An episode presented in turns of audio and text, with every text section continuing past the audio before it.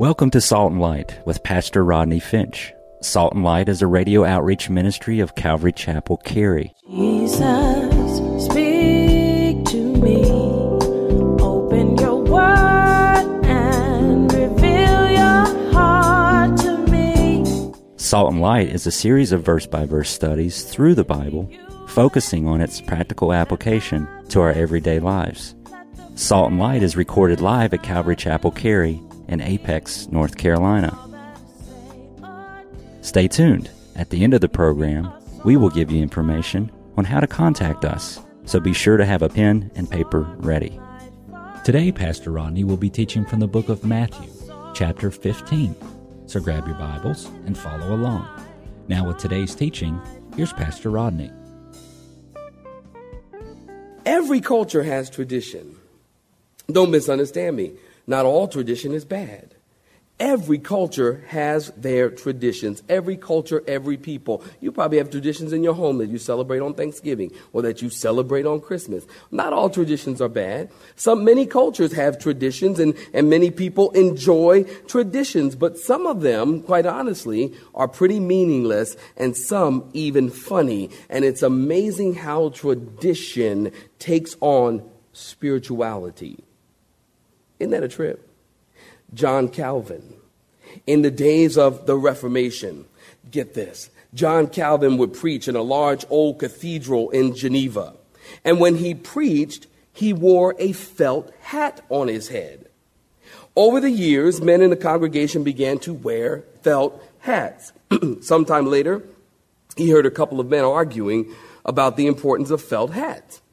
Well, John Calvin walks in and he walks by and they said, Mr. Calvin, tell us why it is essential for men to wear felt hats in church.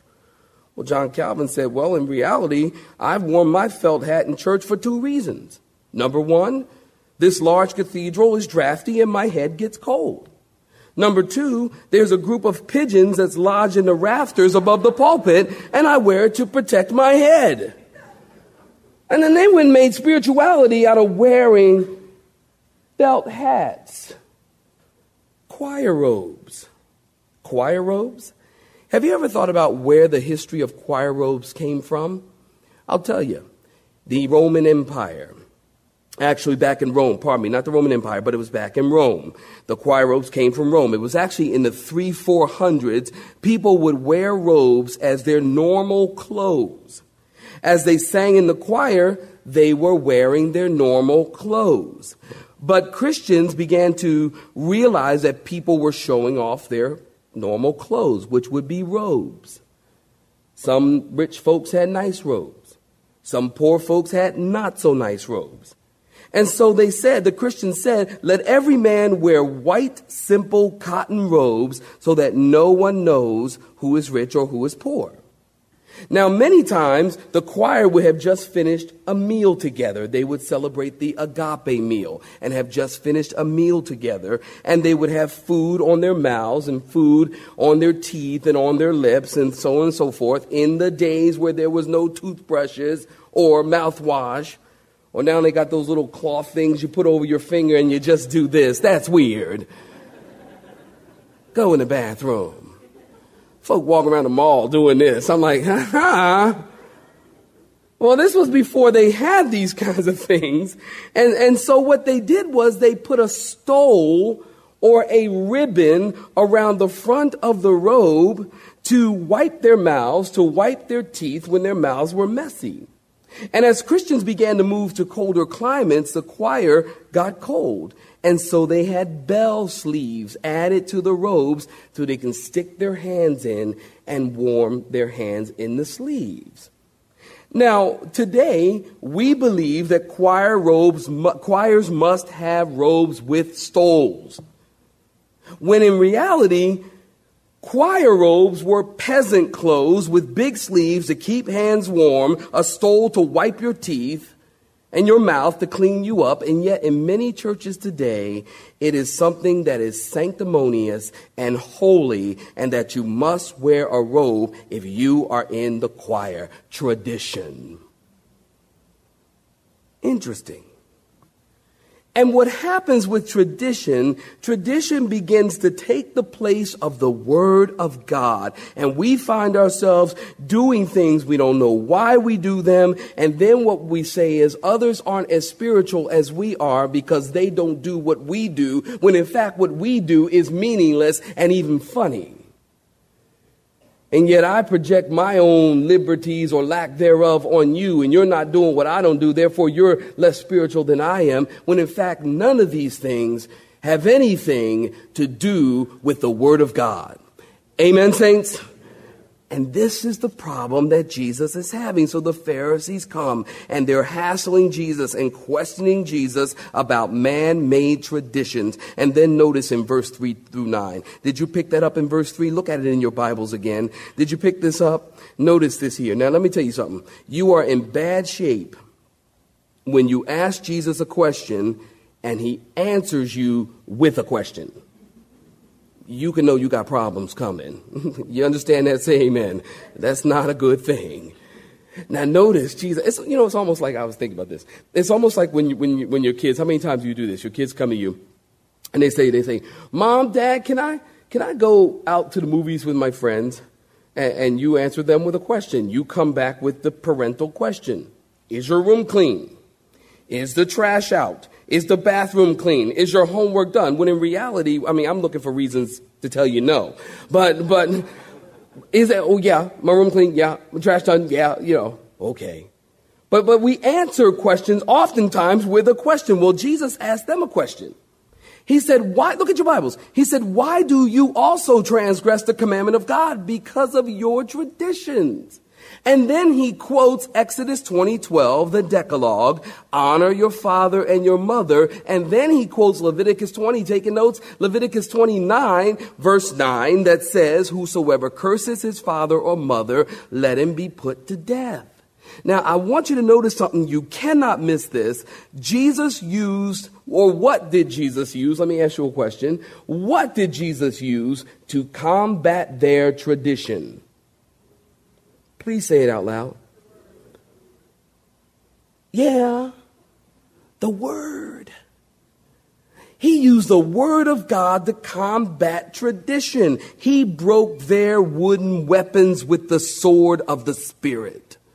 And the only way for you and I to fight against church tradition, you guessed it, is through the Holy Scriptures. So Jesus uses the authority of the Scripture and he says, the Bible says this, notice, but you say, Whosoever says to his father or mother, whatever profit you might have received from me is a gift of God, and thus you don't need to honor your father or your mother.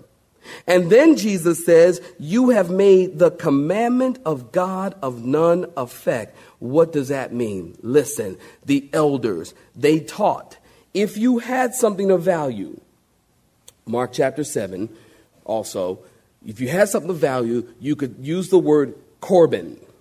C O R B A N, Corban. Corban means that, that, that it's a gift to God. A gift to God. So if you had something of value, you could say, Mom, Dad, to your parents, Mom, Dad, you know, Mom, Dad needs something, and you could say, Mom, Dad, you know, Corban. You know, Mom says, Dad, honey, I need some money. Corban, Honey, I need to live with you. Corban, honey, can I borrow your car? Corban, can I borrow your visa? Corban, it was a gift to God, which then released you from the responsibility of having to give it to them. So the elders were making a commandment that supersedes the word of God in their mind. So you didn't, you could just release yourself from the responsibility of obeying God's word. They were finding a theological loophole and making the scriptures of none effect. In verse 7, Jesus said, You hypocrite. The word hypocrite in the Greek language is hypocrite. Easy to remember. It means an actor, a mask wearer, or to be two faced.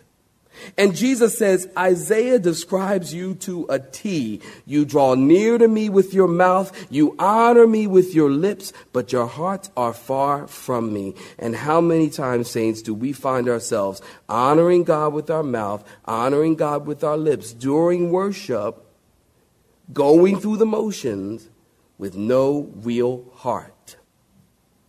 We call upon the Lord, we sing about the Lord, but our hearts aren't even in the vicinity of the Lord. How many times? Listen, Jesus wants your heart, not just your actions. Amen, saints? He wants your heart, not just what you do. That's why you can give God all the money you want, and it doesn't even touch the throne of God because He wants your heart, not your actions. When He gets your heart, He'll have all your actions. You see? Let's be careful as a church not to draw nigh to God with our mouths and our lips, but our hearts are far from Him. So Jesus says, not only are you hypocritical, but you're teaching for doctrine the commandments of men. This is heavy. Are you seeing that? This is heavy. How sad it is that many churches today are teaching the commandments of men as if it is doctrine and they lay aside the commandment of God. Isn't that true? How many people reject God's word because they are more interested in the traditions of men? And that is where the church is today, you guys. The church is in a bad place today.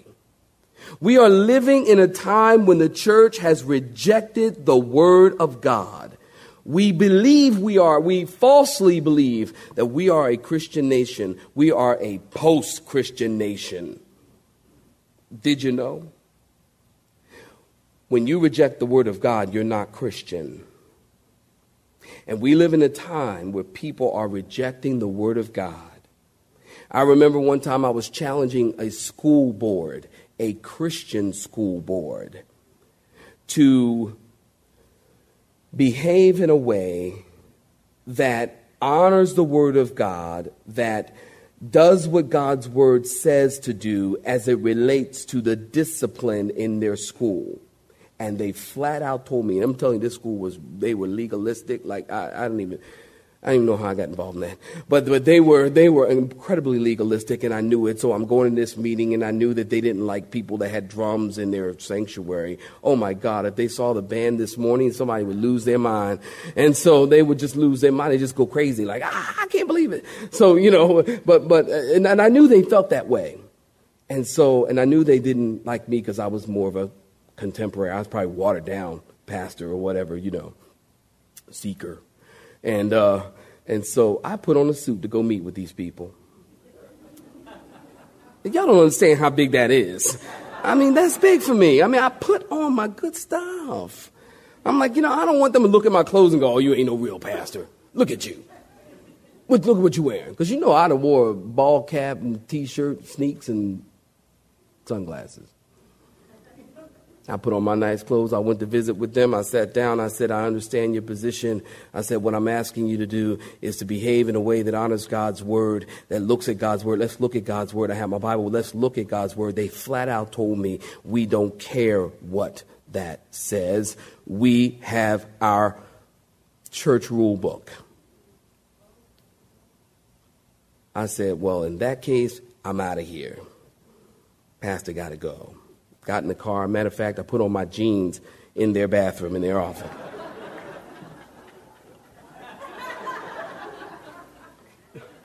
That's what you get. Could you believe that? I couldn't believe it. It does happen. See, you don't know. Maybe you don't know because you come here and we try to honor God's word. We try to worship God with a pure heart. We try to stay in the word of God, but not everybody does. There's a lot of churches that don't even believe in the inerrancy of scripture. Calvary Chapel, we believe the Bible is inerrant, infallible, inspired word of God. It is God breathed, and the Bible is the guideline for all underscore that we do for all that is right and wrong. Everything that we should do and everything that we do do is should be based on the scriptures. And where the Bible is silent as it relates to a certain area, then we are silent. Otherwise, you wind up making your church stuff, doctrines, policies, rule book, playbook, commandment over the Word of God.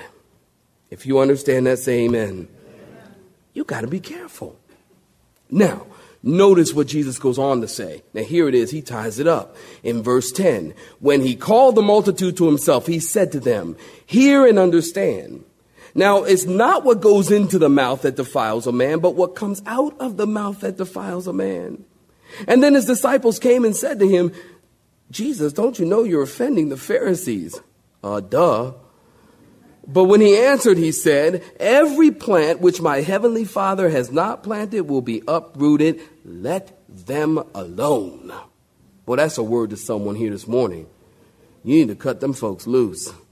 Let them alone. They are blind leading leaders of the blind. And if the blind leads the blind, what saints? Both will fall into a ditch. Then Peter answered and said to him, Lord, I don't get it.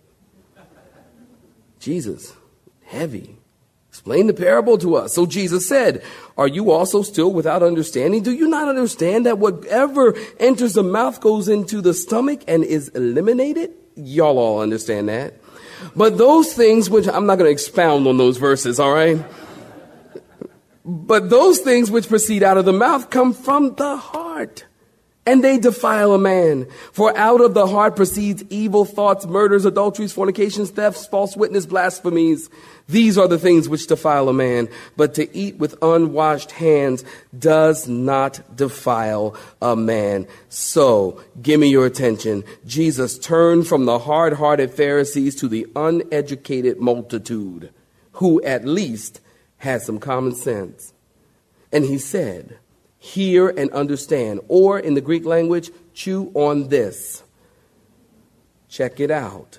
Defilement does not come from without, but from within. In other words, Jesus is talking about the heart. The word heart is found 955 times in the Bible. We believe in the heart. We love from the heart. We sing from the heart. We obey from the heart. We give from the heart. No wonder David said, create in me a clean heart, O God a clean heart. Now, at that time, in fear, the disciples said, Jesus, do you know that the Pharisees were offended? I'll tell you what, of course he knew. As a matter of fact, Jesus meant to offend them. And he said, Stay away from them. They're blind leading the blind. They all fall in the ditch. He's talking about judgment there. And then Peter, he says, I don't understand. Now, you want to look at Acts chapter 10, you'll see it. Peter didn't understand this whole ministry to the Gentiles. And he had a vision in Acts chapter 10. A sheet is coming down. There's all kind of four-footed beasts and, and animals. And Peter said, and, and, and God said to Peter, rise, Peter, slay and eat. And Peter says, oh, nothing unclean has ever touched my lips and entered my body. And Jesus said, don't call anything that I have created unclean. And see, Peter, did, he didn't understand. And here in verse 16, Peter, do you still not understand? And then Jesus went on to say, It's a rule of nature, Peter. What goes in your mouth and into your stomach is eliminated from the body, but the things that come out of the mouth is from your heart, and that's what defiles. Things like evil thoughts, murders, adulteries, fornication, and the list goes on. Jeremiah chapter 17 says, The heart is deceitful above all things and desperately wicked. Who can know it? And Jesus says, listen, if your hands aren't clean, that's not important, but the heart must be clean. That's the important thing. You see, I think somebody once said it like this the heart of the matter is the matter of the heart. And that's what Jesus is saying. The heart of the matter is the matter of the heart. Now, get your pen. Three quick things. Got to move on. Three quick things that characterize legalism. And I want you to write these down. Three three quick things I'm going to give you that characterize legalism. Number one, you want to notice legalism makes you a fault finder. You can find that in verse 2. Notice they said, Why do your disciples? A fault finder. Now, in Matthew, pardon me, Mark chapter 7, verse 2, it says clearly, same story, they found fault they found fault. In other words, I, you show me a legalist, and I'll show you a sin sniffer, a fault finding gospel Gestapo. The little God squad. Going around pointing out everyone's wrongdoings, looking around. They can't wait to find someone to do something wrong. Aha! They're eating their croissant and they haven't washed their hands. Legalism makes you a fault finder. Number two, legalism makes a big thing out of trivial and small matters. Isn't that true? In verse 3 and 4, you can find that. They were upset because they didn't wash their hands. Mark tells us they were worried about the pots and the cups and the plates and the tabletops being washed in the right ceremonial way. And isn't it true of church folks, religious folks? They're upset about trivial things. People want to argue over how you were baptized, were you dunked, sprinkled, immersed, was it in a pool, in the lake? Was it at the first church of the frozen chosen? Where, you know, where, where was it? Small things. Look, I, I don't care.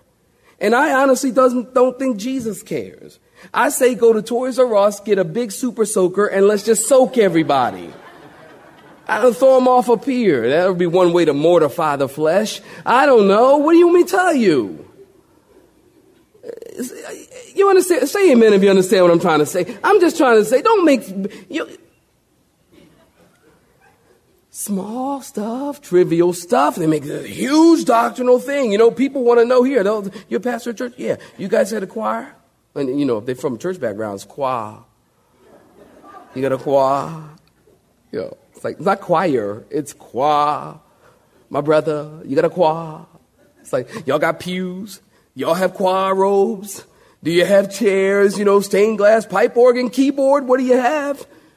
You know, I tell them, well, you know, I, we, we actually meet in the business park. We wear shorts and t-shirts and suits and ties, whatever they want. And on Christmas Eve, we have a big party and we dance and dance.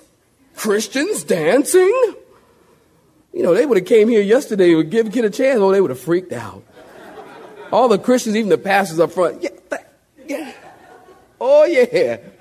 Christians dancing? Oh, you mean can Christians dance? Well, you know what I say. Some can and some can. I can. Some of y'all can. But see, legalism leads to fault finding and makes big things out of little things. Amen, saints? You understand that. And then also, lastly, you gotta close. Legalism seeks to put people under their same rules. And legalists, have you noticed? They are some of the meanest, grumpiest, most miserable people. And misery loves company. So we are miserable. Why aren't your disciples miserable? It's like, you know, wipe that smile off your face. You're a Christian. You know, we're miserable, so you should be miserable. And the Bible says, saints, we are free in Christ. Galatians chapter 5 verse 1. Remember it, highlight it, tattoo it to your mind. Stand fast in the liberty wherewith Christ has made us free and don't be entangled again in the yoke of bondage. We're not, we're, we're not bound. We're free. And the key to understand the right way to be a Christian is to forget religion. Forget religion. Throw it away. The only thing that God wants you to do is found in the Word of God. And if somebody tells you you should be doing this or you should be doing that, then just nicely, lovingly, in a very Christian way, say, Excuse me, brother, sister, is that in the Bible? And if it is, show it to me.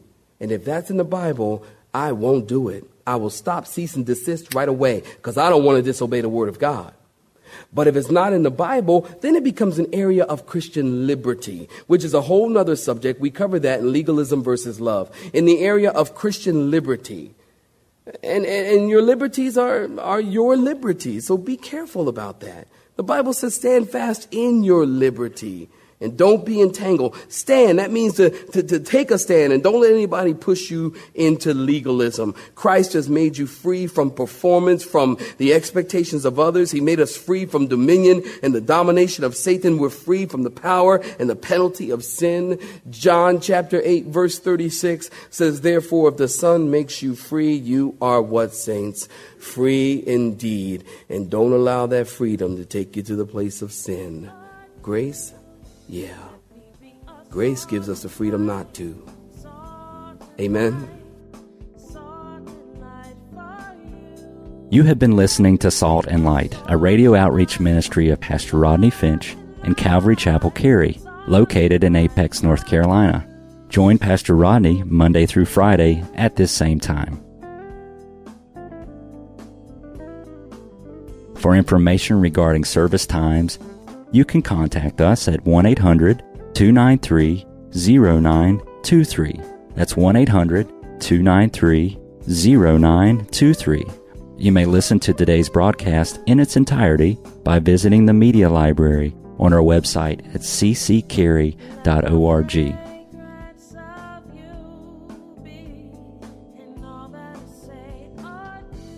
We would like to thank you for tuning in to Salt and Light and pray that you have been blessed. Until next time, may you be salt and light.